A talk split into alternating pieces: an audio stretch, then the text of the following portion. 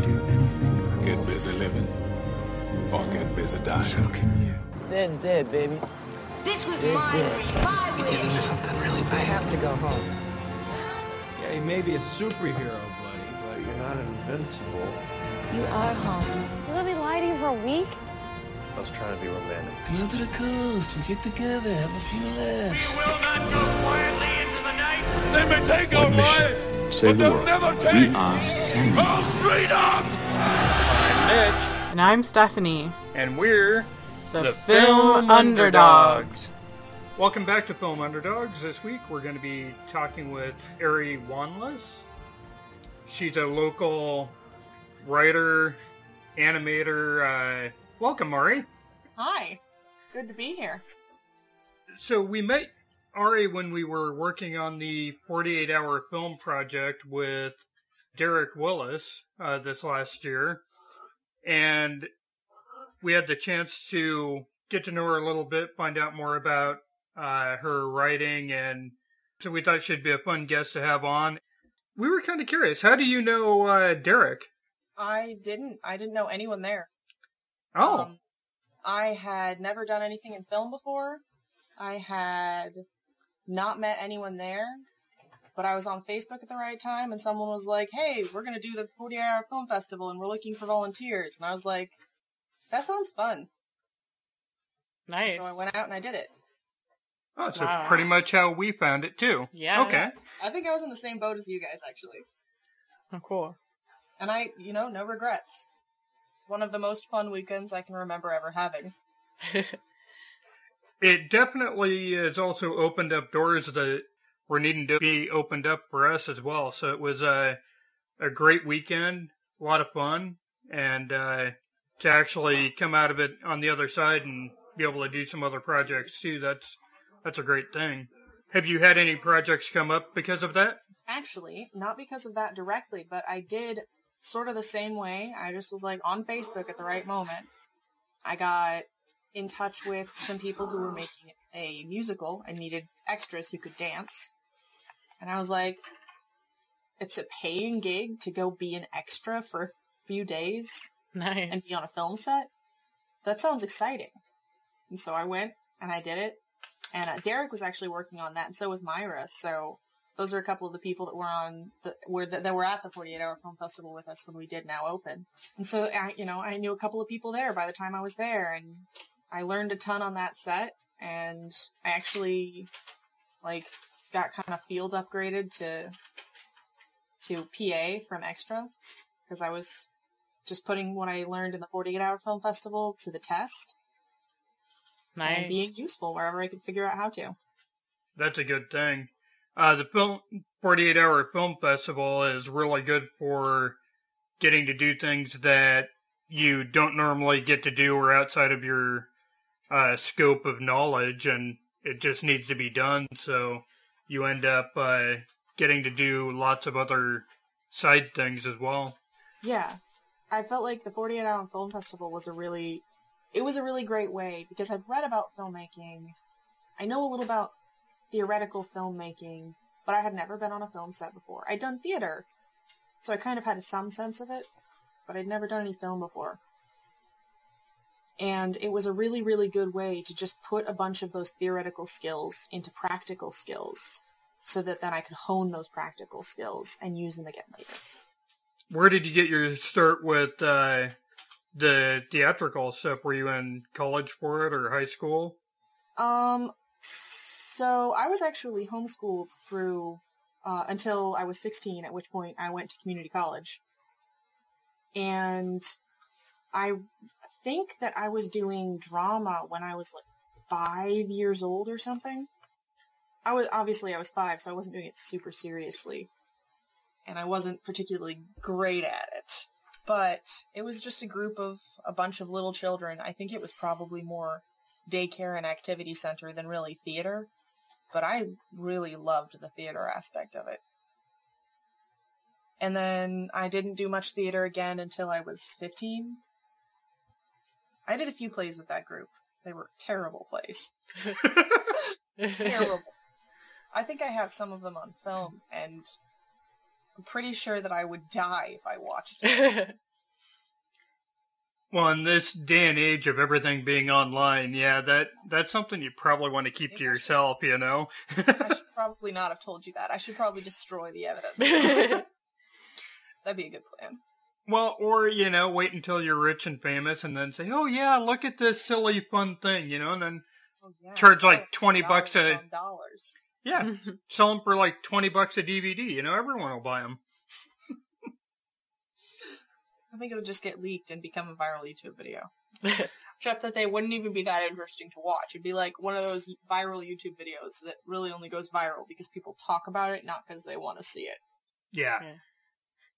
Which uh, I, I honestly think is most uh, viral videos is uh, stuff that is interesting for two seconds and it gives you something to talk about, but it doesn't really have a substance to it, you know.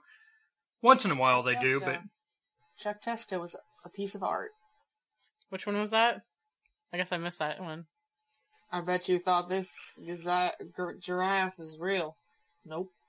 Chuck Testa. It's just a, it's a weird taxidermy commercial. Oh, Wow. I feel so out of the loop with YouTube stuff. Oh my gosh. That's where I spend most of my time. I, you know, I haven't seen X Men or even the latest Game of Thrones, but man, I know what kids are talking about. Oh, yeah. on Fleek today. That's funny because that's out of date. Oh, that's all right. I'm as far out of date as you can get for the most part, so. But with know. the uh the Chewbacca mask lady, when I first saw the video, I didn't know anything about it being popular. I just someone shared it and I was like, "Oh, cool, Chewbacca mask. Chewbacca." That's all I saw. I didn't think There we go. I didn't know about it being popular. Yeah. And that's actually one of the few uh, viral videos I actually did like. I thought that was pretty funny. There are, I mean, there's a lot of viral videos that that are pretty cool, in my opinion. There was one that went pretty viral that was, um, that's actually really not even very funny. It's just beautiful. It's this, this advertisement by the New Zealand Department of Motor Transportation or something. And they have this anti-reckless driving ad that's that it was designed to go kind of video viral and it did a little bit for a little while Hmm. and that's you know so there's it's a whole little art form in its own right and there's a lot of crap out there but there's a lot of good stuff too like with anything Yeah. Yep. I uh, have come across some really good videos on various topics, and then for the one good one, you're going to wade through 20 of them that are eh. You know, they may have a little bit of good information or they may be funny, but they're not like really great. And Not then you like, find uh, that one that makes it worth it, you know? Not like what does the fox say, you know? Oh my god, that tops the that tops everything, right? I guess. sometimes no. i wish i had a, a refresh button in my brain or like a close tab button because yeah. i had forgotten that that existed and i was oh, I am so sorry. oh, you're killing me smalls oh i'm getting a knock at the door hold on okay. Mm-hmm. It's the cops. right back Okay. may have done something wrong. Oh no. I forgot to put up my on air sign. Whoops. It's all fixed now. Well, that's good. That's good. So where were we? Oh, we were talking about YouTube. and Oh. an That can unmentioned. last for hours. Yeah, I We don't could. need to be talking about YouTube for hours. No. Well, we saw that you have uh, some animation up on YouTube. Oh yeah, what's up there? it was oh, some. reel's up there, isn't it? Yeah, it is. Oh, It's pretty cool. That's very out of date now. Or I guess it's not. I updated it in 2016. Well, that's good. So, what kind of am- animation uh, stuff do you like to do? Well, honestly, I went to animation school, and I don't think I did liked it. And so I'm doing film now, and I think I like that a lot better. That works. um, I learned a lot from animation school that really, really applies to film, and I like the overlap in that. But I don't think I like doing animation. I really, really, really respect animators, though. They're really impressive people. Mhm. like, wow. The people who made Inside Out, and the people who made Aladdin, and the people who Hmm. made all of those animated movies that tricked me into thinking I wanted to be one of them. They are. I have a whole new respect for them from animation school. And I was doing the easy animation, the 3D animation, Oh, not yeah. even the hand drawn stuff. Whew. Yeah, animation is really it's time consuming and you better love the art because you're going to be spending a lot of time looking at any given piece to make it all work together. And when you start talking about even for uh like the stop motion stuff, you're talking a full day's work and you get like 3 seconds of video if you're lucky, you know, it's it's all of that effort it takes so long to get such a short thing down that it's very impressive whenever people do it and do it well. Yeah, and animation is one of these incredible tools. I really, really, someday in the future, I want to work with animators. So I love that I went to animation school and got a chance to understand how it works on a very primitive level. And so that I can talk to animators in their own language later. Because I think I mentioned this, you know, when we were working on the 48 hour film festival. Big head that I have. I'm on my first film set and I'm like, someday I want to direct. Oh yeah. Yeah, Um, nothing wrong with that. You helped with the writing, you know? I- I really don't think I did. My recollection of the, I'm amazed I'm credited as a writer on that, one, but I'm not going to knock it because I did sit in the writer's room for a Yeah. while doing the thing. But basically, when I did the 48 hour film festival, I showed up for the writing of it. And the people I was there with, doing the writing with, I just gradually was like, I don't want to do this at all. I don't want to be here. I don't want to, I think I'm in the wrong group. This is not working. This is horrible. Everything's bad. And I, you know, kind of spiraled and was crashing. Like, this is a mistake. This is the worst thing ever. Don't do this. Abort. Uh-huh. And I came back the next morning for our, what was it, 5, 4 a.m. call? Something like that. yeah, something like that. And the script was written and I looked at it and I didn't like it at all. And I was like, whatever, this is the movie we're making now. Now we have a movie to make. I don't have to decide what movie we're making and then be disappointed every step along the way. I can be like, okay, this, let's make this as well as we can. yeah. So, what would your ideal area of film be? That is a complicated question. One which I am refining.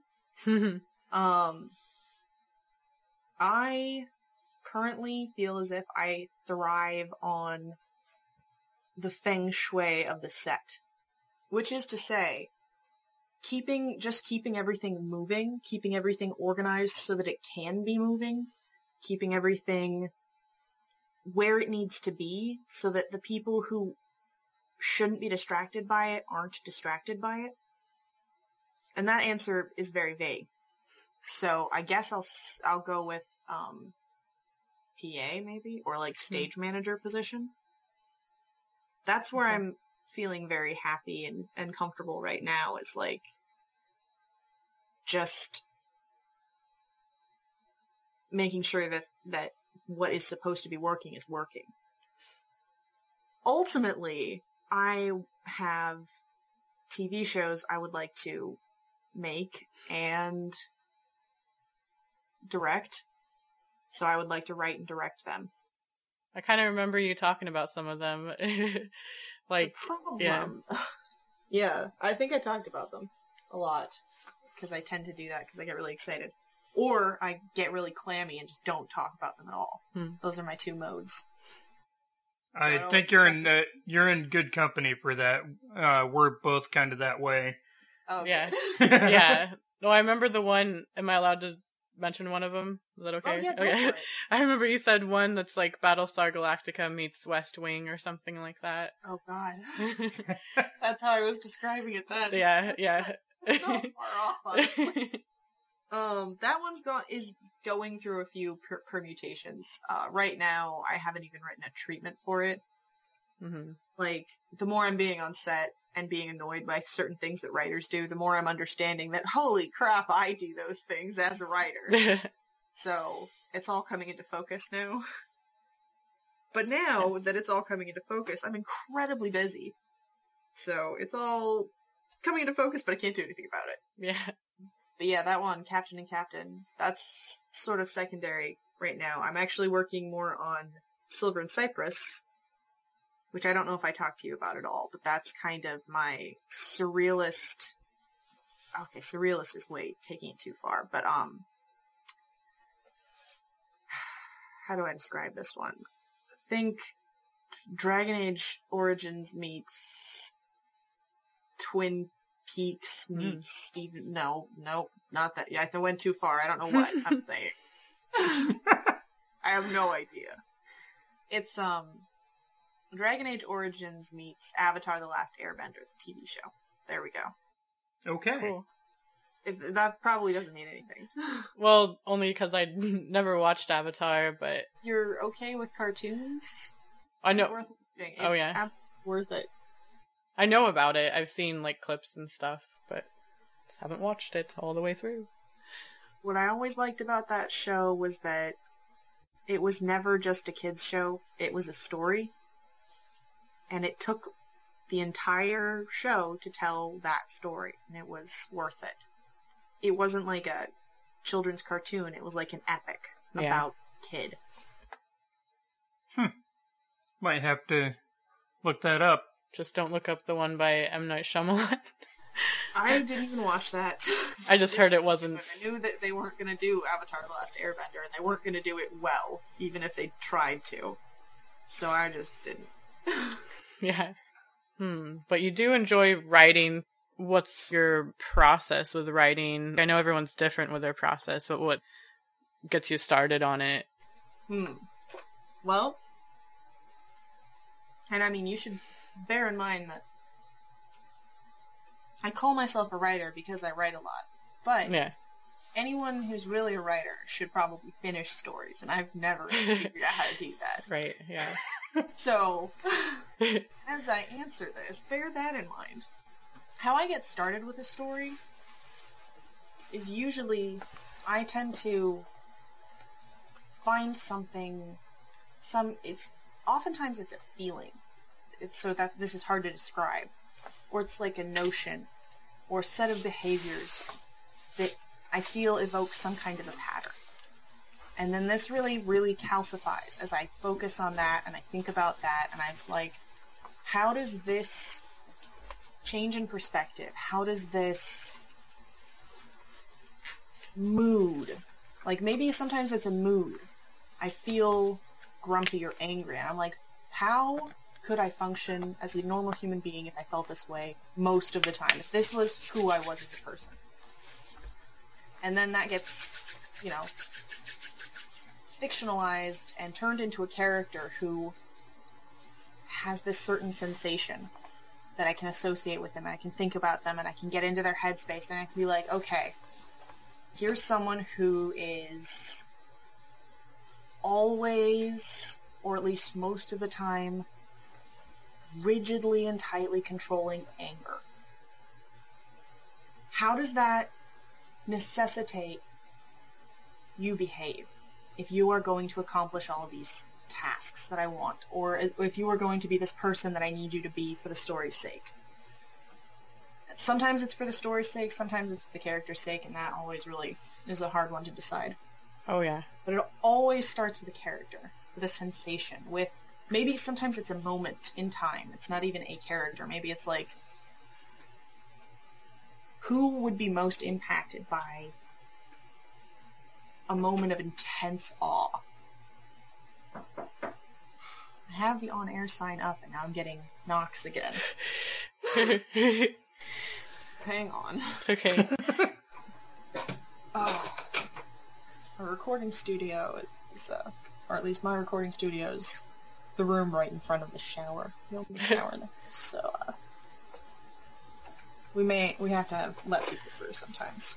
Uh, and suffer through noise. I apologize. That's okay. Uh, it happens.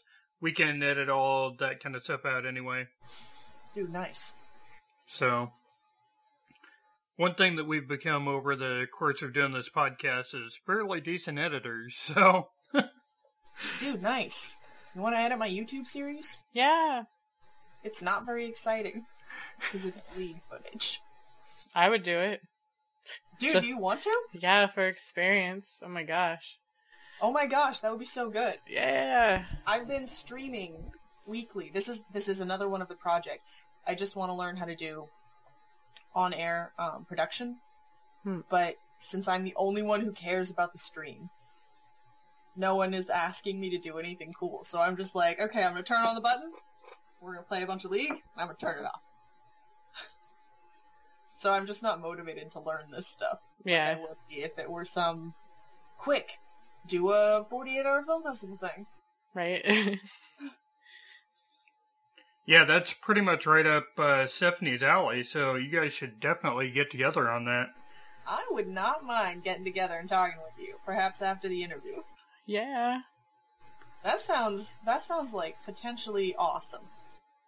Cool beans. I was actually considering doing like a whole series of very basic beginners guide to league stuff because I have a few friends who haven't played every single champion like I've played every single champion. And it would be nice to just be able to link them a video explaining all of their all of their abilities in easy terms. Which Cool. game is this? Oh, uh that helps. This is League of Legends. Okay. I haven't heard of that one. Interesting. Uh, a couple years ago now, I got really into League of Legends, a game that my brother-in-law introduced me to and now doesn't play anymore. Oh. But a bunch of my friends started playing around the same time I did, and we we got we managed to learn how to play together. So we stuck Nice. it through, and now now I play this game a lot. I think I saw your first time you you streamed it live. Oh, yeah. Actually. yeah. It's not very exciting. I haven't found a way to make it fun yet. Because all I do is stream. I've released three videos, two videos maybe, Hmm. and you know they're they're not bad. They're not unfun to watch. I just like don't know how to watch my own videos and understand what's funny because I was there. Yeah.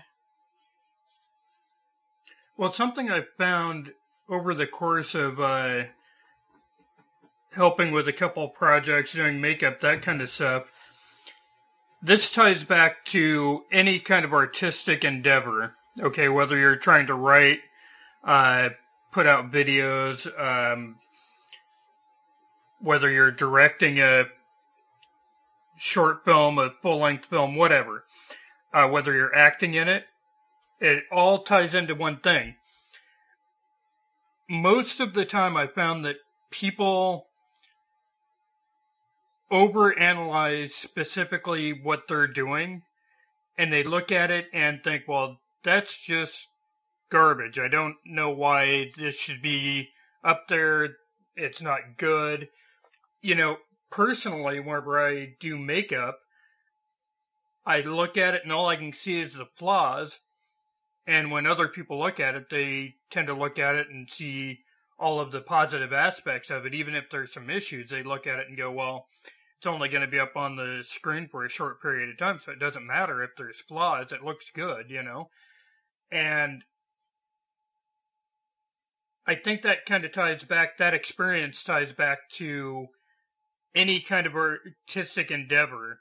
When we're looking at it, we're our own worst critic. And so, you know, you're looking at your video going, well, it's not funny. Why would anyone watch it? And, you know, kind of with the writing too, you'd mentioned that. And it, it's one of those things where I think the important thing is to get it out there and kind of build that fan base for the videos. And then also for the writing, it's important just to get stuff written and kind of work your way through that, uh, process of self hatred when you look at your own stuff, you know? Definitely. I think that another thing, um, I think that more what I suffer from isn't exactly self hatred. Um, it's a little bit more I think it's the same thing, but I think that it's a different, um, association with it. When I went to animation school, they did talk about this phenomenon called shot blindness. And it feels awful. It's the worst feeling in the world. It's so,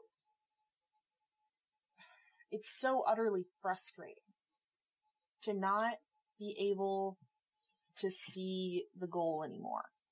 Like, basically animators spend, you know, or at least animation students, I guess, uh, spend four weeks staring at the same damn thing, looking at it, analyzing it, critiquing it, minusculely moving it. And it is so incredibly easy to just forget what the goal was, really. You can say that you're making a walk cycle, but what does that mean? And you just sort of lose connection with, you're just trying to make it look like this guy is moving from this place to this. You get all tangled up in the whys, the hows, the whats, and not the goal. And then you start trying to fix something bad you see, but you're not working towards the goal anymore. And so you're kind of, you, you're shot blind and you're making mistakes. Can't see And the I think- forest for the trees. Yeah, exactly. Yep. You're no longer big picture, you're analyzing it. You're in the wrong place to be able to enjoy it. Yep. You are in the place where you are improving it, which is exactly where you need to go sometimes, but you need, you need to be able to get out of there. And what I suffer from is definitely just kind of getting stuck and getting lost. Like, in my own writing, I find it's, I don't hate what I write, I just also can't quite come up with whatever it is that it needs. And that's, you know, that's frustrating. And sometimes when I step back, I realize that I don't, it doesn't need anything. I just couldn't, I couldn't enjoy it because I had just spent so long trying to make it, you know? Yep. Mm-hmm.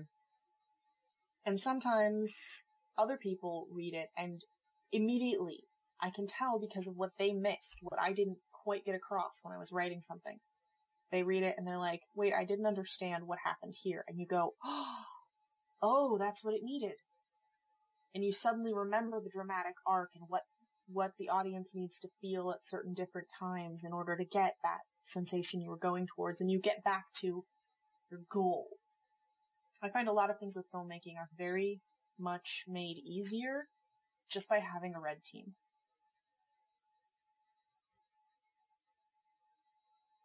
Red team? Oh, um, sorry. Uh, red team. It's, um, I think it's a news term, and it means someone on the outside. Hmm. You have yeah. blue team or whoever build up a news story, and then you have someone who's never heard any of these facts start picking it apart as much as they can to see if it's a robust story. Okay. And I feel like a ton of things in film are like that. To some extent, it sort of feels like film is this strange place where people take turns making up something crazy and waiting for someone else to say stop. yeah. And I, I I think think that's really helpful for a lot of creative people, honestly. there are a lot of really good movies out there and a lot of really bad movies out there and I think the good ones are the ones that were able to work past those people saying stop and they're going, no, this is good. And knowing when to trust your instincts. But then there's a lot of movies out there that I think, just a lot of media out there that I really question why someone didn't say stop a lot sooner than what it was, you know? you end up with a um, movie, a book, uh, video on YouTube, whatever it is, that someone really should have said, hold on, is this the best way to do it? You know, commercials are really bad about that. You look at them and you kind of go, wow, someone greenlighted this thing, you know? Um, I mean, And I think in a, in that case, a lot of times you have, uh, I don't know. I could get into that whole thing. That's not what we're here for. I'm just not really But- sure how to add to that. Yeah. yeah, Okay. you know, there's a lot of people who just take things a different direction. That's like, you know, I just kind of question why someone wasn't going, hold on, that's not quite right. But, you know, that's all right. It's, uh, it's good when you have those people around you, though, to say, this works, this didn't, or I was, Well, it's not even. I was, Sorry. um, I was listening to something on how to tell good stories, and they were kind of talking about having your stories listened to or have people read them outside of your like you and your significant other someone who really has an emotional attachment you know and okay hold on just a second we've got a train going by Okay. if it's not your thing, it's ours, you know. I was hoping we were going to beat this, but, you know, that's all right. Sorry about being later than anticipated. Eh, But we Eh. can edit out the train. We've talked about this. yeah, yeah. We end up doing this anytime an interview gets past 8.30, we know that, okay, we're going to have a few minutes of, uh, or a couple minutes of, uh, downtime on it, you know. The train, the train. Train. the train.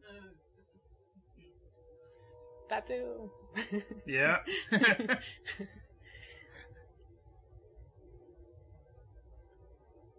So, have you done much film editing, or have you mostly been doing audio editing lately? Mostly audio audio editing. I uh I don't know. I get so indecisive with things and it's something I uh, it's hard to like do s- projects on my own. It seems like be easier when I collaborate and Yes. That's like exactly what I was saying about the film thing earlier. Yeah. Um, cause when I, I mean, sure, I could go out there, like, I only have, like, my iPhone, my iPhone for video, um, recording, so sure, I could go out and about and re- record random stuff, but then that's even, my brain is, like, so indecisive, I'm like, I don't even know what I would do.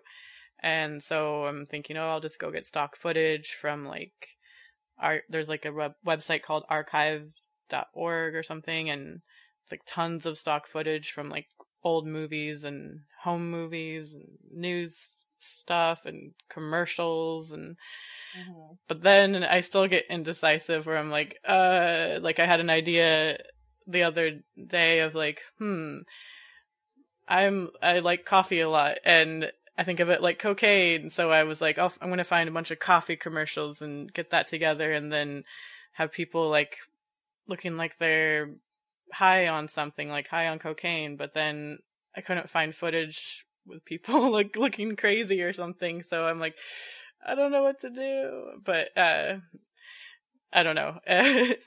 I just like it's a nice little ongoing battle in my brain when i'm doing stuff on my own like that but if someone's like oh we're doing this here here's the footage yay okay you want this okay cool i'll do this and i That's yeah. i don't know that moment of suddenly you're doing a thing until someone says to say stop. yeah And Yeah. then you stop doing the thing. yeah And that's like, I think that that's how film seems to work the best. You just need, someone needs to run headlong until someone else says stop. Mm-hmm. yeah And that's how things get done because it's so hard. There's kind of this theory I have of like when you're working for yourself and you're making your own art, that can be really fulfilling, but you're always digging. yeah If you're working for someone else's art, you're usually building a bridge. Yep. to try and get to whatever it is they're doing. Exactly. Because for And me, oh sorry. Those are really different experiences, and both can be very fulfilling. But if you're just digging all the time, you're not making anything cool. You're just kind of making a hole in the ground. Yep. exactly. Yeah. Because I'm quite a perfectionist, and it just drives me nuts. It's going to be a really round, perfect hole. yep. Well, and I, that's going to make it take even longer. yep. I think that's where you need the people around you to tell you when things are good enough, though, too, because uh, with my makeup, I could take forever to do whatever the makeup is that needs to be done, but then, which is great and it'll look great, but then, you know, you run out of time doing that, you know, so you've got to balance that out between the when it's good enough for what needs to be done, you know. Yep. So It's definitely it's definitely one of those important things. And there's a saying again. I I learned a lot from animation school. I didn't like the animating, but I liked the education. Hmm. There's a saying that animators don't make animation; deadlines make animations. Hmm. Yes. Deadlines. Deadlines are such a mixed blessing. Yep. I don't I don't at all believe in my own deadlines, and I can't follow them, and I don't give them to my I, don't, I give them to myself, and they mean nothing. But Right. other people's deadlines, I will meet freaking just like to the T. Exactly. and I will Mhm. feel so good about that. Mine, I'll just be like, you set ridiculously unrealistic expectations. Oh my what gosh. Were you thinking I would do? Yeah. that sounds vaguely familiar. What? You went to bed at 1.30 and you think you're gonna wake up at 7.30? Mm. What were you thinking? You're gonna Yep. sleep in as long as you can because shit, you need sleep. mm-hmm. or just lots and lots of coffee. Yep. And, and you know the thing is, if someone else had been like, call time is thus and such o'clock and I have decided that I need to get up at 7.30 for it, it would be happening. Yep.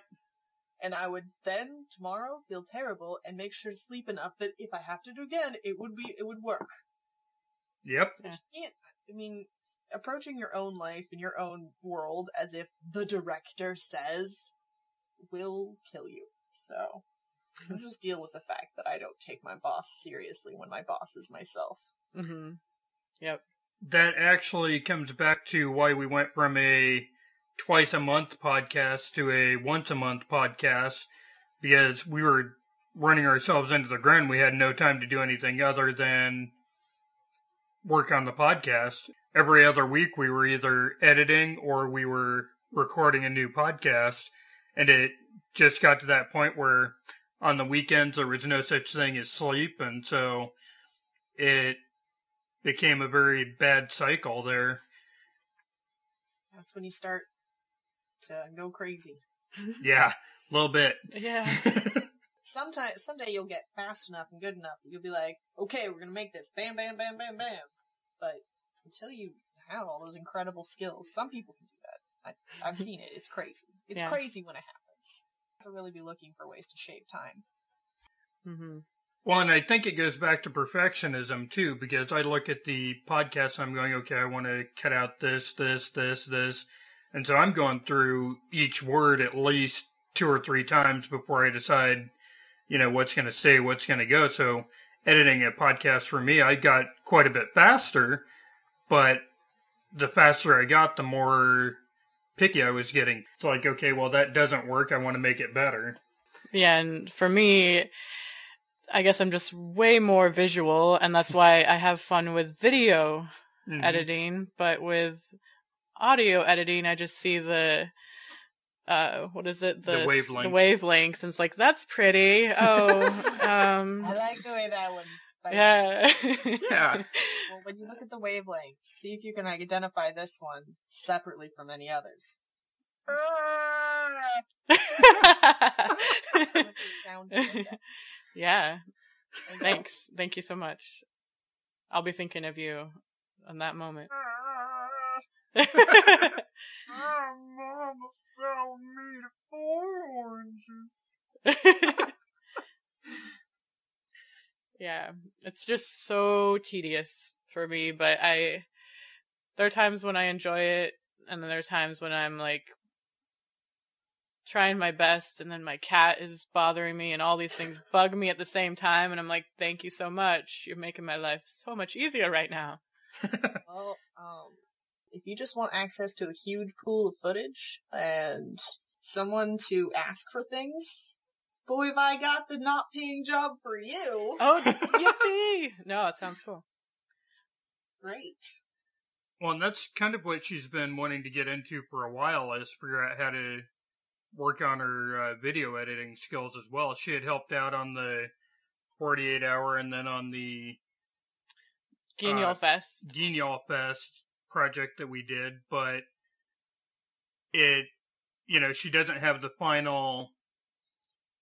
She could put it together a certain way, but she didn't have the final say on it and didn't have that overall, okay, this is the best way to put the story together. It was more kind of line things out and then someone else comes along and changes it to their way of looking at it, you know. So it's something where it'd be nice to have a chance to actually see something that she's put together and um, kind of follow some of her own thoughts on it too. Yeah, it's like I have the skill, but not the experience. Yep. Dude, get some practice. That's originally why I started the YouTube channel. Actually, is I wa- I wanted to teach myself editing, and Yeah. I know the basics of it. I'm not very quick. I'm not very fast. I don't have any practice, but I but now I've taught myself as much as I wanted to know specifically, and I'm not practicing anymore because Yeah. because I'd have to watch myself play League of Legends after I just played that game Yeah. and listen to the silly things that I said once they're not funny anymore. I'm not hearing them the first time. And you know, I'm gonna go get a coffee instead. How about that? That's how my editing goes at this point. we get it done with the podcast, but then there are the moments where it's like, oh, I hear this joke. You know, I'm gonna get to hear it five times in a row, so I can get that um out of there. Oh, you're so funny, Stephanie. Oh, I love you. Hearing myself, it's great. I'm gonna hear this later. Oh, yeah. Yeah, Well, to the meta chamber. pretty much. Oh, what I was saying about the story writing, it's good to have that group of people outside of your immediate family or immediate friends to say, these are the things I have questions about about that story, or this didn't quite make sense. If they still have questions at the end of it, that's something that you go back and kind of tweak to make your story more complete. Do uh, test runs of video and stuff for movies that have test audiences, and it does kind of the same thing. They can look at it and say, okay, what about this worked, what didn't? But the problem with video is there's usually not a real possibility of going back and saying, wait, there's this huge gap that people are questioning. So, hey, let's get everyone back together and reshoot this thing, you know. well, if it's a big budget, they Yeah. they do that, but you know, but Not uh, all the time. Sometimes they should, though. yeah. Top Gun. oh, really? Yeah, there's one scene in Top Gun where the lead, I can't remember her name, but she's wearing like a hat and her hair is all shoved up in it because they had to bring her back to shoot and her hair was a different color. Oh man. So they had to like dress her specifically to hide that in one scene. Wow. Yeah, I remember. I remember hearing about that. Yeah, they do it on occasion, but sometimes the um, cost of doing it, especially if you have a big budget person or just a very small budget, you don't have the ability to go back. Or in the case of the Guignol Fest, what we had put out for that actually just needed like one or two scenes added, but and a couple of things maybe taken out so that the there was a twist in it that ended up creating a impossible twist and it just didn't work and you could do it without the twist and still make it just as good but there was like more scenes that need to be added to it but it's kind of like the uh, 48 hour but you have 72 hours to get the film done and no one wanted to get back together to make that a complete movie afterwards so it ended up uh, not working as well as what we had wanted, you know. It is what it is. We all learned something from it, and that's the important bit. Yeah. It is what it is. Yep. And I mean, sometimes it's as sometimes writing is as simple as that, like, or any really any art project. You forget to tell someone what the premise is, or you forget to set up for the punchline. Basically, if you think of storytelling like a joke, you're telling every you're telling the audience everything they need to know so that the ending means something. Yeah. But if you don't tell them all the right things, the ending means nothing. You can't just say tooth hurty and have it be funny. You can't Yeah. even start rambling about where you were that afternoon and then say tooth hurty. That wouldn't be funny. No. I mean, it's funny because I'm hilarious, but well, of course. I mean, hello. you also can't just be like, the perfect time. I'm going to go and walk into this building and tell someone it's tooth hurty. I mean, what? Where is the joke? This makes no sense, except that you guys have the information that I'm talking about a dentist. It's as simple as that. You just sort of lose perspective of, of what the goal was and, and setting up the big pieces. The little pieces are so fun, you can get lost in them before they are ready to manifest. And that really boils down to any kind of art. You can get lost in the details so much that you're not stepping back and going, wait, am I building everything up around it that is the important and more visible stuff, you know? So you're going to be back on the 48 hour this year. Is that what I'm hearing? That's the plan. That's very I should exciting. request the time off from work, though. That's a good idea. oh yeah. Yeah, that'd probably be a wise move. Yes. Could be Probably. good plan. I need to do that as well. Let's all make a note of ourselves. Request time off from work. For 48 hour. Oh dear, what day is it going to be on? Filmmaking is July 29th through July 31st. Yeah, because I think last year it was like into August, right? The first was the Yeah. last day. Because it seemed like we uh, got out a solid little short film. You know, I was pretty happy with that overall. Yeah. Did a lot of things right. We also did have a good time. I'm not really sure that I would want to show that to other people. Mostly because I had some hand, I guess I did have some hand in writing it, I feel a little weird about it. A little, it's weird. I have so much trouble going back and looking at any of my old work. Yeah. And that's that's kind of where I was going with the stuff I was talking about earlier was, you know, looking at your own stuff is kind of weird, but then other people aren't seeing it the same way that we are, you know. I look mm-hmm. at my art or my old makeup pictures of it and stuff that I've done, and I'm just sitting there cringing, and everyone else is going, well, that's really cool. It's because you're so personally involved in it, and that's an expression that has come out of you. From a writing standpoint, I'm sure whenever it's not all entirely you, it becomes this odd mixture sometimes, you know, because it's a collaboration more. I mean, maybe. I didn't, like I said, I didn't have too much involved in the collaborative aspect, but there's something a little freeing and a little bit, it provides a little anonymity when you're collaborating with other writers. You don't have to, it, it relieves the pressure, you know? It's like, oh, whew, if this is terrible, maybe it's Jim's fault. right. Yeah. For this year's 48 hour, I'm hoping not to be sick. And then also, uh, if it's going to be at his place again, he does have air conditioning. So that's going to be nice. Um, and then also, I think I'll be hopefully more out of my shell this time and not be like, You're out a little bit. no, I'll, be- I'll be good. I, I've gotten better about that stuff. So Being sick and editing basically means you're not going to talk to anybody, which is a little sad. yeah, A little, it's a little, I'll be real, it was a little sad. I know. do you think I'm out of my shell more as well? Because for that one, it was kind of hard because that was my first time out working, doing anything other than just, you know, Halloween kind of stuff. I'm a relatively shy person to begin with, and then to be thrown into that, it was kind of difficult. But you know, it'll be fun to get back together with some of the same people and uh, do it again. Agreed. Mm-hmm. I am not really shy, but I always believe I am before I start doing a thing.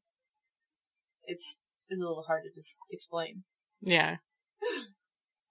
I always really worry I'm socially awkward, so I, I end up explaining things far too much, or maybe it's enough and I just worry that it's too much.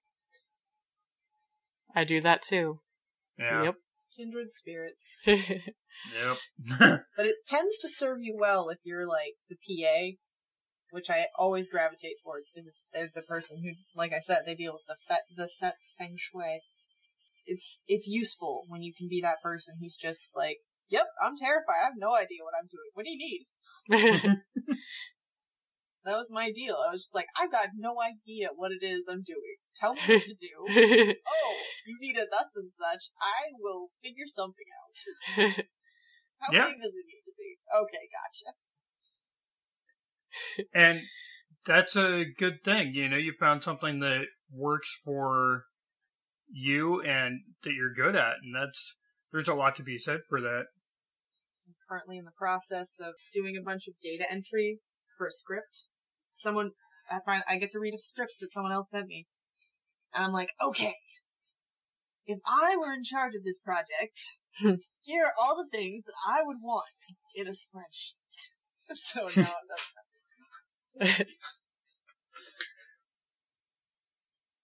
So, if you were talking to someone who's just starting out in filmmaking and writing PA work, any aspect of it, any kind of advice that you would give?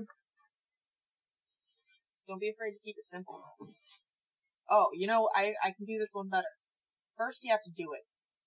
Then you do it well. that makes perfect sense. Yeah.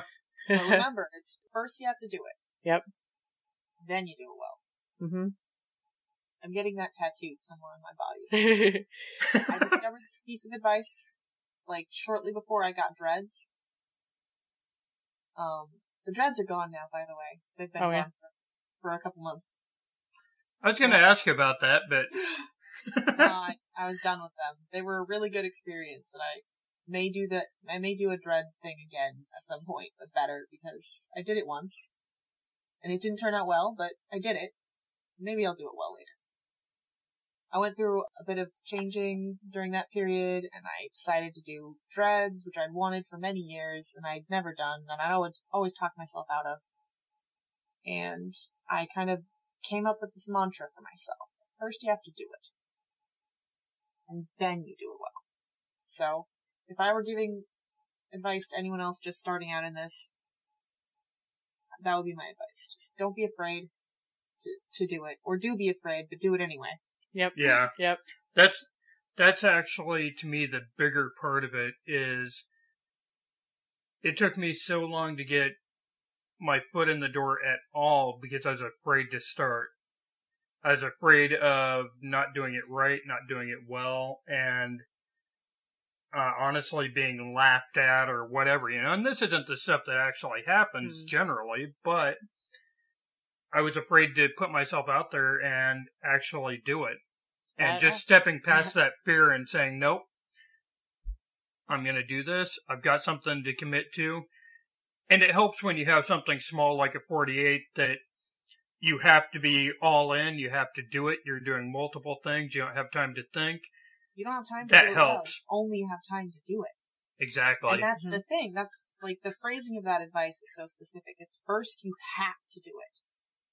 Then you do it well. You can put so many different emphasis on it to mean I feel like every motivational thing you need. Yeah. I like that. That's good advice. I don't know Definitely. I don't know when or where I'm commemorating it with a tattoo, but I am. Nice. Because Uh, that is advice that I think I would like to keep with me for my whole life. Yeah. That's good advice. Yeah. Yeah, uh, you probably saw, but I just got my first tattoo a couple weeks ago. I didn't see. Oh, I'm you didn't. Very active on Facebook. What? Yeah, Wait, It's- no. Was it on your leg? it's on my like inside of my wrist, kind of. Oh, oh boy, I saw someone else's tattoo. It wasn't oops. Someone Yeah. else at feet had a leg thing. Hmm. Yeah, I got like a Stegosaurus uh, skeleton. yeah. I'm gonna have to look at, uh, well, I feel like it's weird to look at pictures if we're still doing an interview though, because your, your viewers won't see them. Your- Eh, so More- I'll, I'll say it's okay. More importantly, the clackety clack of the keyboard, you know. Oh, fair enough. Yeah, but that's okay. All right, well, I think we're going to wrap it up. Uh, do you have a website or anywhere that you want to send people to see some of your work? Well, apparently, I'm gonna have an editor soon, potentially, for my YouTube channel. So let me just bring up, let me clack clack the keyboard real quick, and bring up, uh, a URL. Yeah, that's my YouTube channel, which currently has a few League videos, but I'm hoping to expand what's up there to short films, experiments. I don't really know. Right now, I'm sticking with the with the the League videos until until I at least finish one of the projects I'm working on. We'll definitely get that up on the show notes so that people can come over and check you out. Great, thanks. So, All right. all we right. stream every Friday at six. We're very consistent. that's good. That's good. Yeah. And it'll be fun to see what you guys can, uh, between you and Stephanie, what you can put out there beyond that. Let's see if we can't beef up some footage. yeah. Yeah, Yeah. definitely. and if there's something up my alley, don't be afraid to uh, let me know. Yes. Right now, I'm just working with video game models, and I don't think you can put makeup on. Them, Yeah, but not at the moment. But if you can figure out how, I mean, that sounds pretty cool. yeah, what that means. I, I don't know what that means, but it's all right. So you are mostly still in uh makeup FX, not like beauty makeup. Yeah, mostly effects stuff. Uh, the beauty makeup I haven't gotten into. There's other people who are a whole lot better at it than I am, so I kind of have stuck to what I know and what I'm good at. Well, thank you for being on, Ari. We really do appreciate it. Thanks for having me. yeah, thank you so much. Yeah, it'll be fun to work with you on the 48 again, so that'll be uh, something to look forward to, and you know, we might get a few of the people together for a uh, podcast afterwards if things work out. Just kind of a debriefing kind of thing. Everyone get together, have fun with it, you know. Sounds like fun. I'm looking forward to both. Good, good. Hooray. All right, have a good night, and thank you for being on. You too. And See ya. bye, listeners. Oh man, let's talk about films. So this week on Film Underdogs, we watched the movie Silver Linings Playbook. It's actually pretty much my favorite movie right now. And it's basically about a man com- right coming out of a mental institution for treatment for some erratic behavior on his part uh, from an incident that occurred with his wife, and uh, he's coming back into society after being there for eight months. He's trying to better himself, as he says, for his wife to work on their marriage, and he just wants to improve for her, as he says. And he lives with his parents, and they're trying to take care of him, and they have their own stuff they're dealing with. And then he comes across character Tiffany and it helps him you know focus on more important things in his life just hanging out with her and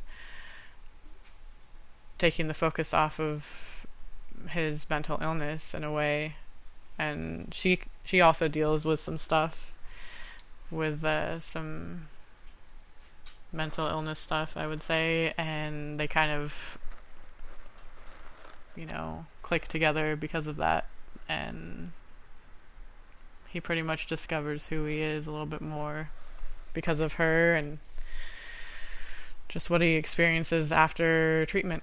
I think it's a really unique look on uh, romantic comedy. I mean, I wouldn't label it as a romantic comedy. It's kind of just, I would say it's more of a coming of age story for someone who is discovering themselves later in life, which can happen. So that's how I see it. We're going to talk about this movie, and it's going to be great. Y'all going to love it so much. Yay! The main character was Pat, played by Bradley Cooper. Tiffany was Jennifer Lawrence. Pat's dad, Pat Sr., was Robert De Niro. His mom, Dolores, is played by Jacki Weaver. A friend that he meets in the institution is Danny, that's played by Chris Tucker. And this was written and directed by David O. Russell and based on the novel by Matthew Quick. It came out in 2012 and it was nominated for 146 awards and it had 87 wins, including the Golden Globe and Oscar for Best Actress in a Leading Role for 2013. And Jennifer Lawrence took that. So I would say overall it did really well at the box office and at the uh, different award ceremonies. Where do you want to start on it?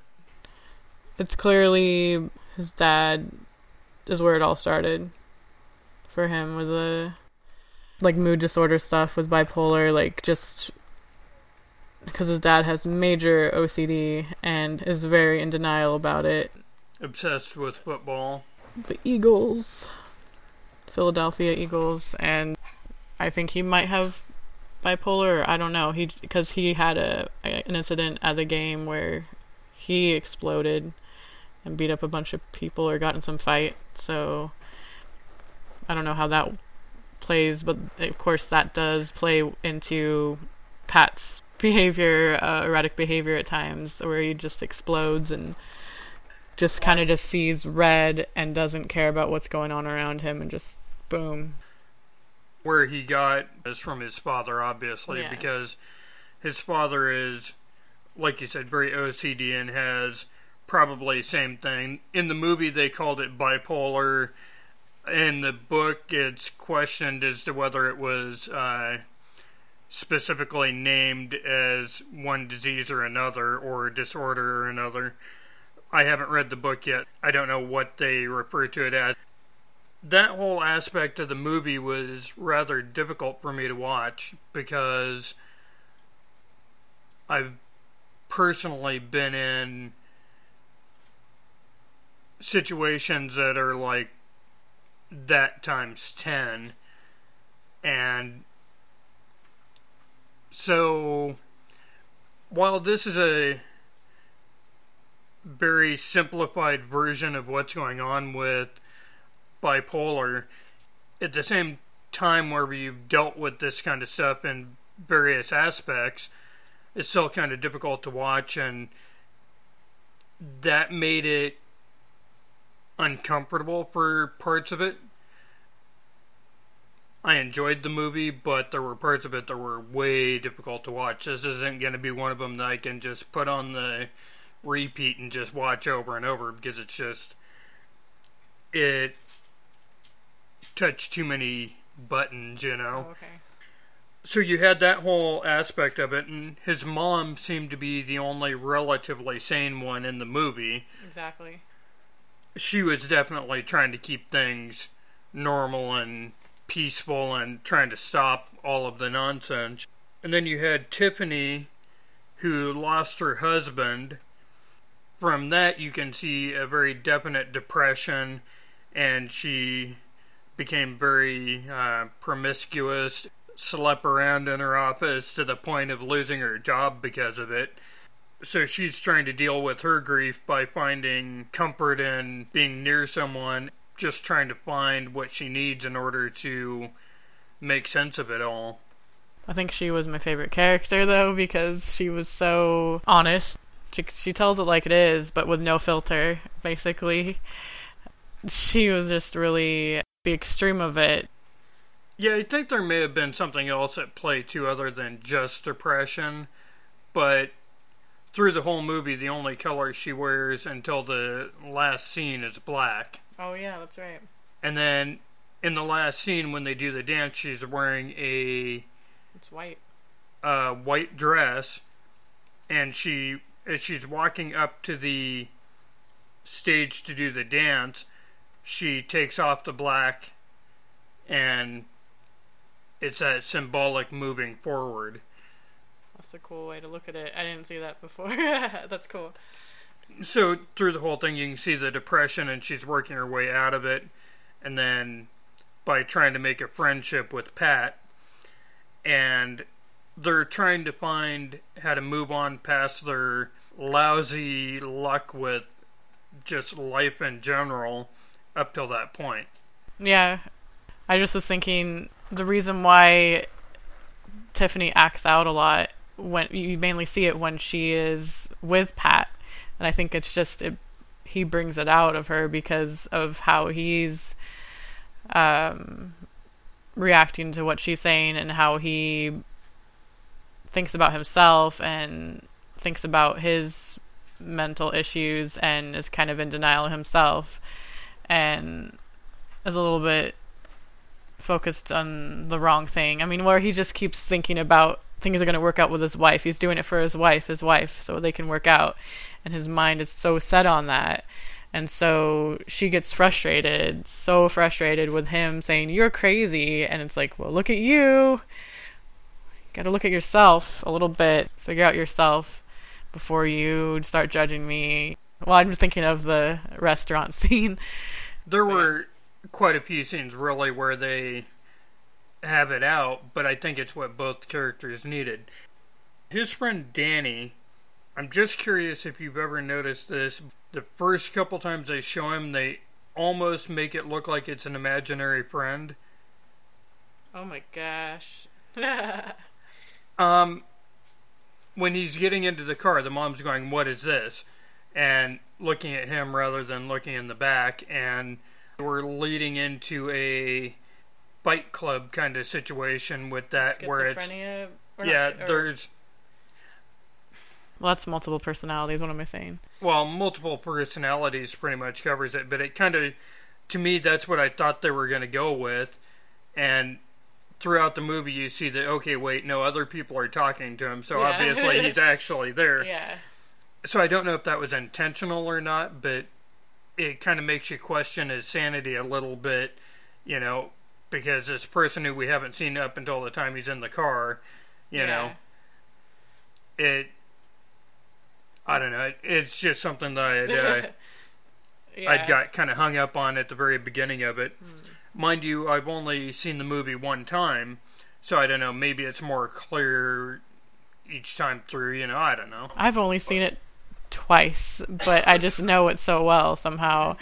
I mean, it's still I own a copy of the Blu-ray, and it's still in its wrapper. I watched it on Netflix when I watched it the second time. This isn't your uh, Die Hard, then? Okay. No, I haven't Got watched it. it. over a hundred million times. It's not a hundred million. It's like two hundred. Chris Tucker, like yeah, Danny, because Pat was saying, you know, he had this thing, this thought that the whoever the wife was with that she cheated on him with, um, that they're plotting against him and embezzling money, like where he has all these conspiracy theories, like stu people are out to get him.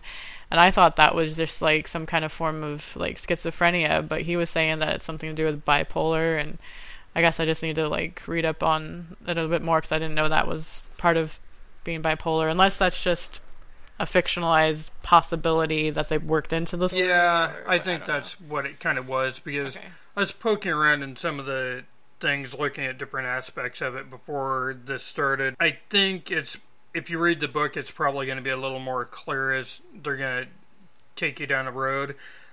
I think for the movie, they felt like they needed to have a name for it so that people would understand what they're talking about. Yeah. Because it doesn't make sense unless you have a name for it, or I don't know.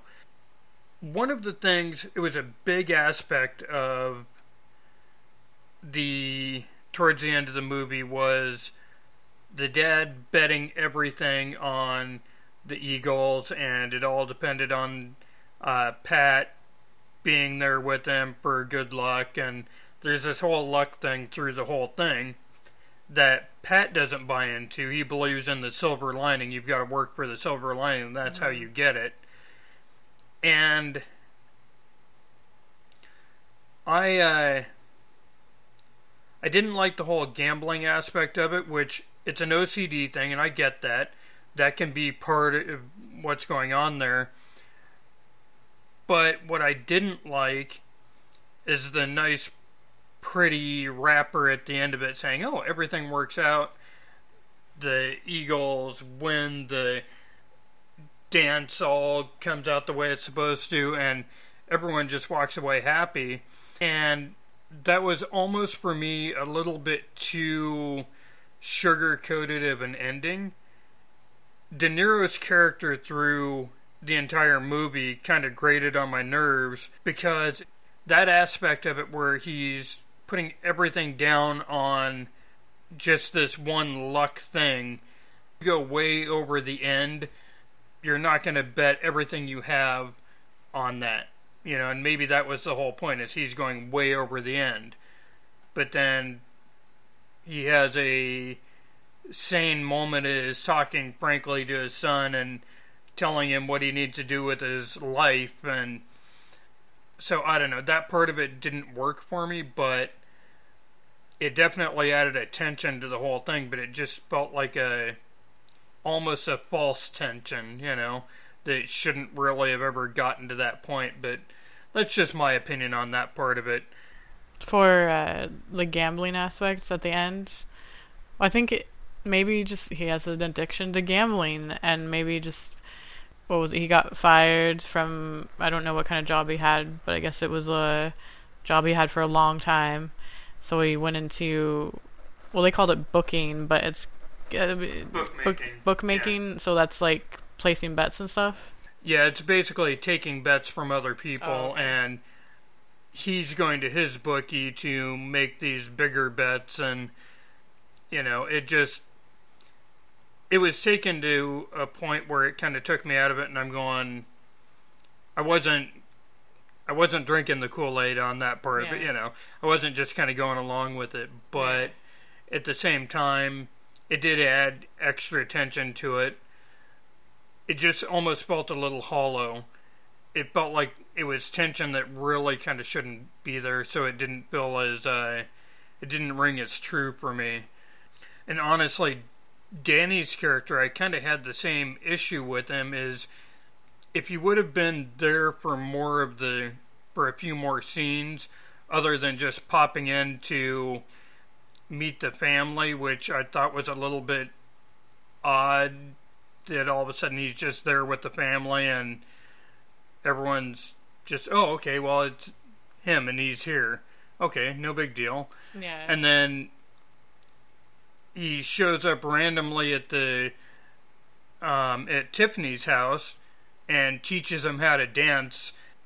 I felt that that was too convenient. It's Yeah. too easy of a turn to say, okay, well you have a African American in your film, and so obviously he knows how to dance. Oh. And maybe that's something that they were trying to play with and going for that stereotype just to kind of poke at it and say, okay, well, this is what some of the rom coms do, that kind of thing. But it just didn't feel as uh, true. Now, I do like at the end, their big finishing move just felt really weird and uncomfortable. Yeah. And it was like, even in the uh, characters in the film were looking at it going, um, what is that? you know? yeah. Yeah. No, I kind of yeah, I get what you're saying about Danny's character. I think I was just kind of like everything was clicking for me whenever I watched it. I just kind of just it just went along with it and I don't know, I was just it was all working together for me somehow and it still does. That whole aspect of the movie about all of the obsessive behaviors and his son was obsessive too. He obsessed on Nikki, his wife, mm-hmm. who clearly by being caught in the shower with a, another man clearly didn't want anything to do with him.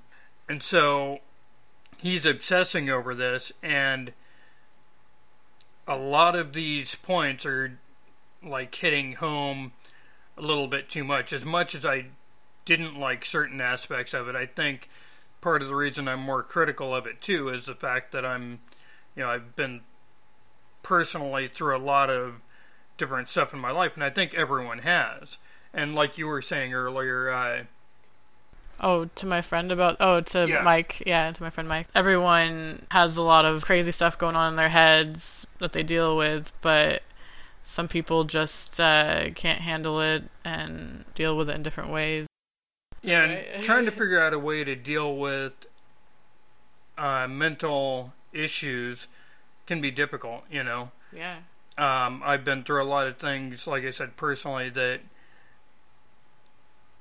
I don't know. I think I've been close to needing other stuff than what I've done, you know, and I've just worked it all out, and I've gotten lucky in that aspect. But I honestly think that it was just by sheer luck and force of will that I didn't go down another route. Yeah. You know? And so this movie, even though it takes a lighthearted look in a way at a lot of the mental illness issues, it does take a look at it and it gives you a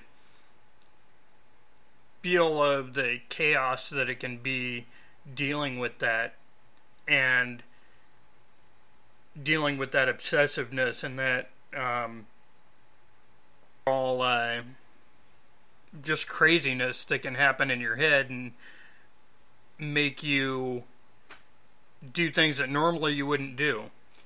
The big thing was he was looking for his wedding video and couldn't find it. And he was getting obsessed over this because of part of the stuff going on with Tiffany, and so he, he couldn't quite accept what was going on. He needed to get back in touch with that, so he went to look for his wedding video. He couldn't find it. Was tearing through the house, screaming, yelling, and just obsessed with it, and they can't get him to calm down. The police end up getting called. There's this whole huge, uncomfortable scene. He ends up hitting his mom, and him and his dad get into it and hit each other a few times and it's that kind of stuff that when you're in it you can't really always figure out a way to get out of it. Yep. And I've been there. I've lived around a bunch of people who um, have various degrees of needing some help, you know, so. Yeah. While we are talking about the movie, that brings up a real point. You know, if you need to talk to someone, call a friend, call a call a psychiatrist, do what you need to do, but look at a way of uh, um, taking care of that problem because it's not going to generally just go away on its own. Yeah, and you're not alone too. I mean, yeah. it took me some time to realize that, but um, I guess I'll go into this because, like, yeah, uh, the reason why this movie is one of my favorites and it just is kind of like a comfort is because, yeah, I deal with some stuff. Like I have anxiety issues and like maybe sometimes depression and stuff that comes up and it just I guess I was able to relate to it in a way even though I didn't you know I never have those exact behaviors. I just know that I have like some kind of connection because they're going through stuff too. And uh like one of the things that hit home was like the character Pat was talking to his therapist saying I didn't even know that this is what this is and that this is how I can get help with it and work through it and stuff. And you know uh that's how it was for me for growing up and everything. It was like I don't know what's going on. My parents didn't know what was going on. They thought it was a phase or something. And it's like nope this is a real thing. And yeah and uh therapy helps you know? I mean because it's like someone you don't know and uh someone who doesn't know you and they're totally unbiased and you can just talk about whatever. Just talking about stuff helps for me so you know uh and i think going to therapy is healthy in general. Even if you don't have like a mood disorder or mental illness it's like just to relieve stress and to figure things out in your daily life it helps you know. Yeah but uh yeah sure the movie was showing the extreme moments of uh their I mean I don't know like sometimes I don't know the difference between a mood disorder and mental illness. I mean well, bipolar is basically saying that you're on the top of the world one day, your emotions are, you're feeling the extreme highs, the really happy, everything's great, everything's perfect, but then you're also experiencing the extreme lows. yeah And so it's changing back and forth.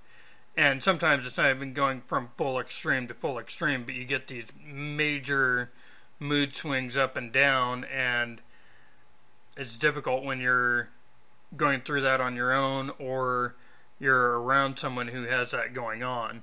And especially when you don't know what it is. yeah Because frankly, I don't remember ever hearing bipolar until probably the last 10, 12 years, something like that. And I'm sure that term was out there before that, but I never really heard it that much. we're getting into the it's like mental illness and stuff and like people are more aware of it now and it's a good thing because because there's more help out there it's like for people to realize there's you know a lot of help i know we already talked we already mentioned stuff about getting help but do it Well, and it's it's hard but do it it is hard and sometimes especially whenever it's happening to you it's hard to see and it's hard to see beyond the immediate issues and the immediate stuff. And you know i go through and i'm sure a lot of people do but i go through what i like to call a free floating depression there's no reason for it. I'll be just fine and everything's going great, and then all of a sudden, I'm just down, and I am not happy with the world, and don't know why.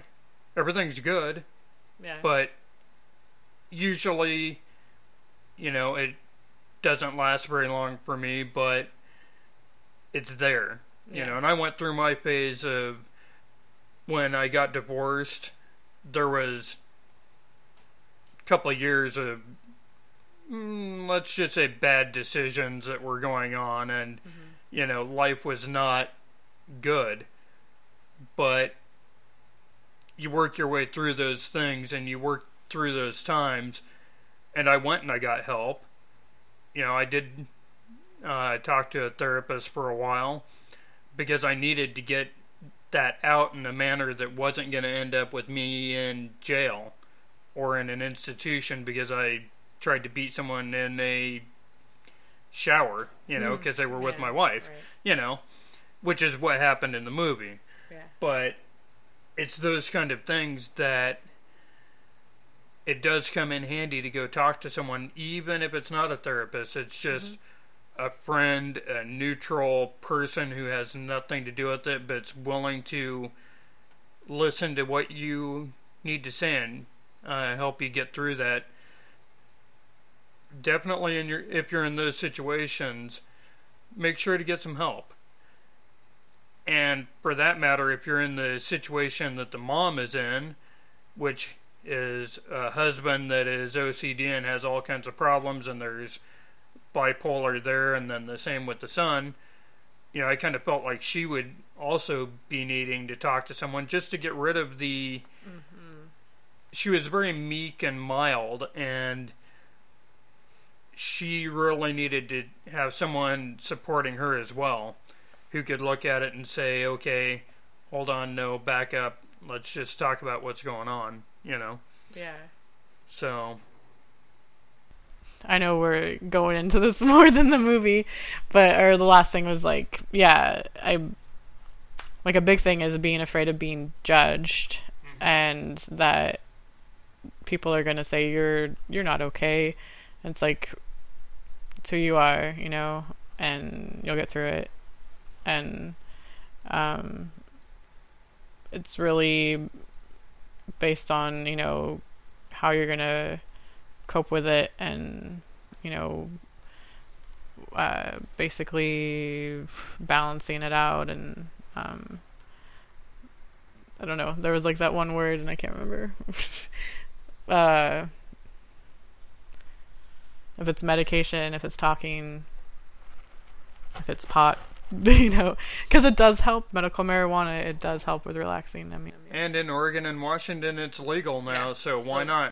I personally don't have the ability to do that because of the job I'm in. Oh yeah, that's right. It's still a, a major no-no in my field, but if it helps, it helps. You know, as long as you're not doing a safety-oriented field or something where it's going to lose you your job, then maybe that's an answer to the situation, or at least a way to take some of the edge off of that situation to where you can start looking at it a little bit different. Yep. And for that matter, just getting out of that situation, if it's only for a weekend and going somewhere else. Oh, yeah. You know? And one thing I did like about the way he tried to improve himself, and that was what the whole movie was about, is improve yeah. yourself yeah. and work hard and you'll get your silver lining. Well, it's overly simplified, but he did read a lot, you know, yeah. and jogged and jogged, and he was doing the things he needed to do in order to improve himself. Even though he was doing it kind of for the wrong reason, yeah. he was at least still trying to make himself a better person, and that's what you've got to do. You've got to take that first step towards being a better person, well, it goes back to what Ari said. You got to do it first and then do it well. You know, you've got to do it. You've got to make that change. You've got to step out and say, no, I'm going to be vulnerable to someone and. Okay. Easy I'm going to step out and be vulnerable and make that change. Go talk to someone. Do find out what medication can help whatever the situation is. And that first step is always going to be the hardest one to mm-hmm. take.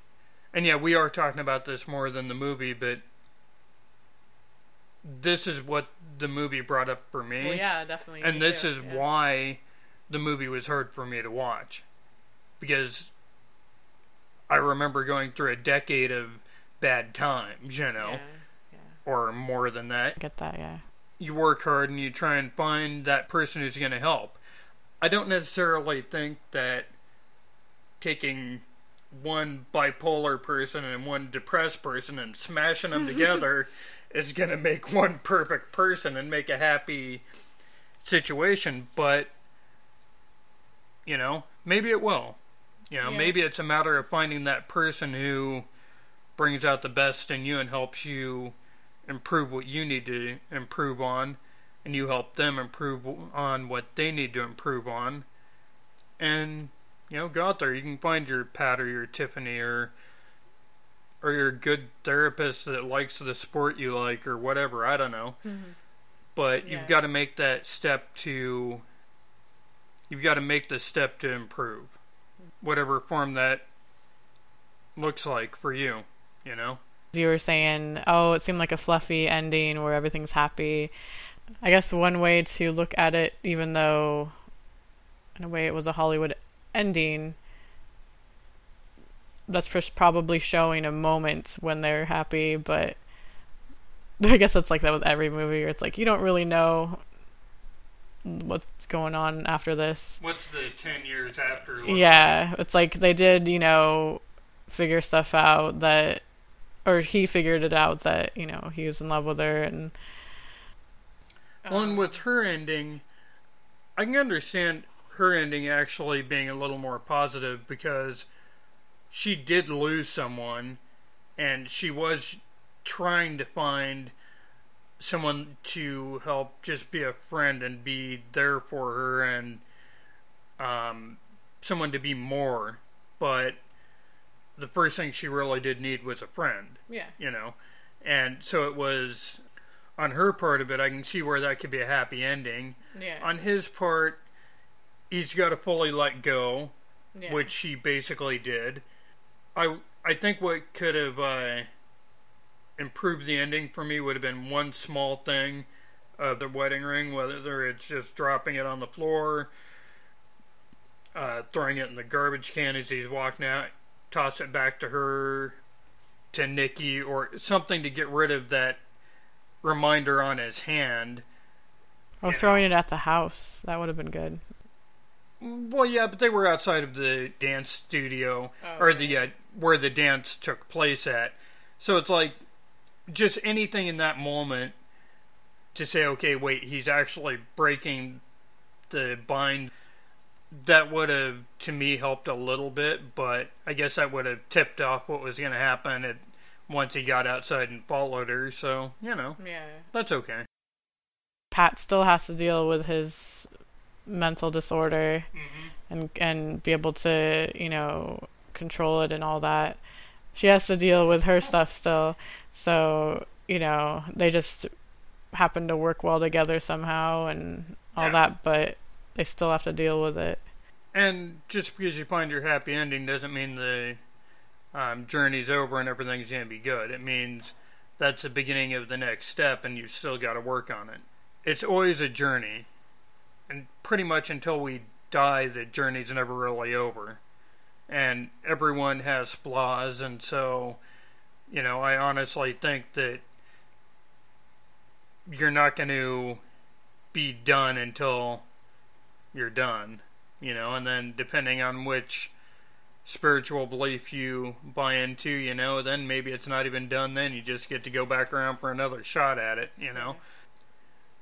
Now I feel lame for saying it because it's like we're talking about the movie, not like what's gonna happen after. Oh, it's like yeah, I get it. Yeah, it's like it ended all happy and Well, and that's fine, you know. It's a story. Stories are supposed to say there are better times ahead, and I thought it did. yeah, I may not agree with exactly how they told the story, but it told a complete story. It's saying they went from this point of being totally out there and just not able to deal with it to finding that other person who kind of shares your crazy and understands where you're coming from, you know.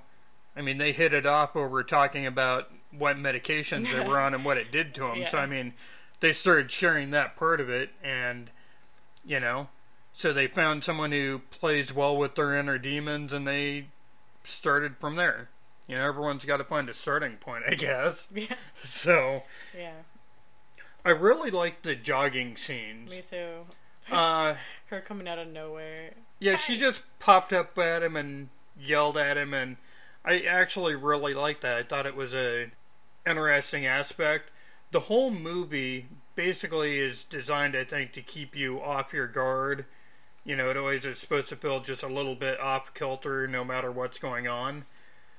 Um, I think a lot of the dialogue was the same way because you never had. I don't think there was a dialogue in the whole movie that didn't end up with someone upset about something, hmm. you know? And so there was always that conflict, and it came back to people dealing with all their inner emotional turmoil. Yeah. But the jogging was fun because they used that to move the story along as well, especially whenever they're jogging along and they end up at the restaurant, and he's like, "Do you want to have dinner here?" Yeah, one the dialogue was just so I thought it was creative and not cliche at all. Like I mean David O. Russell, you know, is definitely well he's the writer. Boy meets girl and then stuff happens and they're in love. Yay. It's like it was just a really unique take on a love story because it wasn't all just a love story. There was all this stuff in between and you know, it's also character development too and um puppy is dreaming somewhere. For you listeners at home, that's Falcor, our new puppy.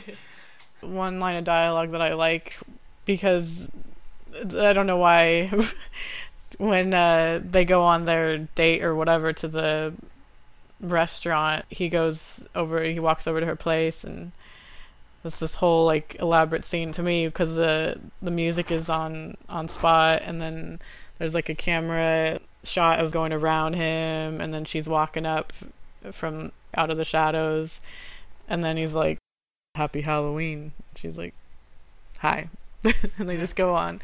But it's just like it's just great because they're just not cliche characters at all. They're just who they are I think my favorite line of dialogue out of it was the one that we used for the uh, opening on Film Underdogs and our music, the intro. She says, You let me lie to you for a week? He responds, I was trying to be romantic. and I just really like that. That's Yeah. like, I think, probably my favorite line out of the entire thing, just Oh, yeah. because it's such a it's such a weird uh, a weird moment and a weird line, Oh, but it's interesting and it's full of emotion. It's powerful and it boils it down to who they are at that moment. You know. yeah So I thought that was very cool. The other one was actually from De Niro, even though I didn't really like that aspect of him in the movie. When he's talking to his son at the very end of it, and he says that life puts these moments in front of you and you've got to make the right decision. It's a sin if you don't respond to that moment and you don't respond in the right way. I really like that. That's a powerful statement. It's saying, you know, these moments come along, only a few of them in a lifetime, and you've got to make the right choice whenever they come along. And they're life altering choices that you have to make, and part of the growth cycle that we've all got to do, and dealing with all of the inner stuff, whatever you're dealing with it's finding those moments and making the right choice at the right time. Man, you have a lot more to say about this movie than I do, and it's my favorite movie, but you are more of the talker than I am. I'm more of the thinker. I just like think and then I'm like, how do I say this? Oh, I love this movie. It's really good. Uh, I don't know what else to say about it. It was unique and blah, blah, blah. Yeah. Alrighty then. That's how it feels sometimes for me, where I'm like, I have a lot to say about it, but how do I say it?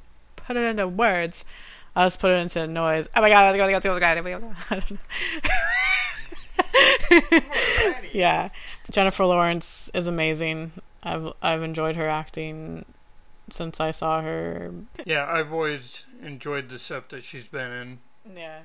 The few things I've seen her in has been good. How many stars you giving this one? Gosh, I don't know. I guess like five or more. Yeah, I kind of figured that. I think for this one, it would have to be probably four and a half. Even though it was really uncomfortable, I think that's why it's actually as powerful as it is.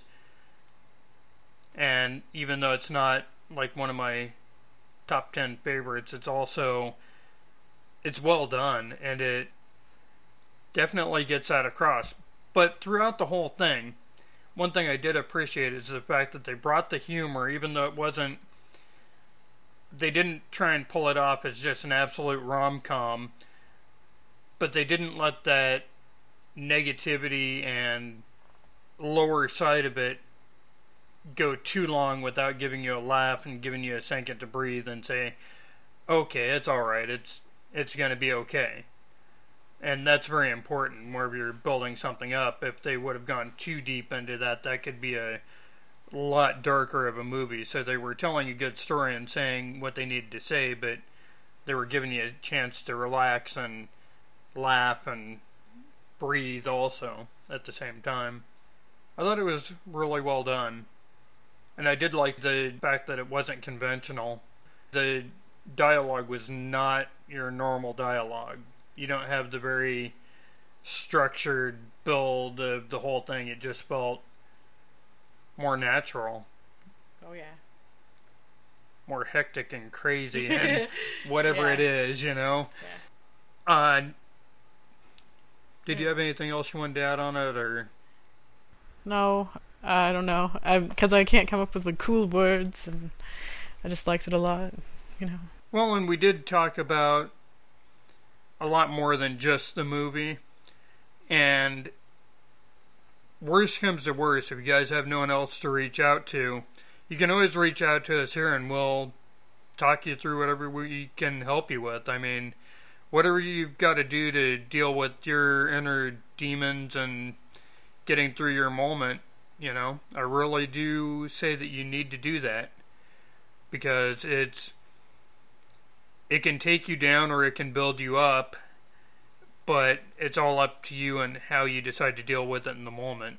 And it's not easy, it's never easy. No one ever told me life was going to be easy, you know. I don't think anyone's been told that. And if they have been, they've pretty much been lied to. They need to talk to whoever it was because that ain't right. If you need to reach out to us, reach out to us. Reach out to whoever you can and see about taking that first step to change things up a little bit, you know. But anyway, happy, happy. So, all right. So our next movie is going to be a movie that one of our previous guests is on. Uh, if you remember a few episodes back, Wes Ramsey was on the podcast, and he starred in a feature-length movie, and we've got a copy of it, and we're going to review that for our next show. The name of the movie is Badass Monster Killers. So it sounds like it's going to be a whole lot of fun. It's got its uh, B horror movie thing going on. So, you know, it's going to be a lot of fun to take a look at it and see what's being done by our local people here in the Portland area. And I believe this was also shot down in California, if I remember right. But uh, it's just the local people that actually have been on the show, or local person, you know. So it'll be a lot of fun to watch that and then see what we think about it in the end. We will pop up a link to the site so that if you guys wish to uh, go out and buy it, you'll be able to do that. Support our local people around here, that'd be a great thing. Hey, listeners, be sure to follow us on Twitter at Film Underdogs or go on to our Facebook page, Film Underdogs. Be sure to follow us on iTunes or Stitcher, Beyond Pod, whatever podcast player you use. We'll be there. Always remember to follow your dreams. And stay inspired.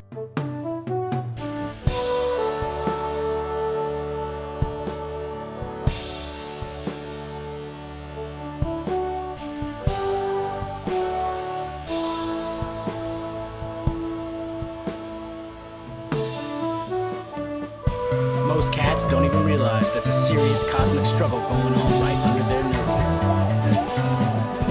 Unspeakable evil that lurks on the threshold of reality, waiting for any opportunity to enslave mankind. I'm Jimmy Chevelle, and I carry a badge for the Department of Supernatural Security.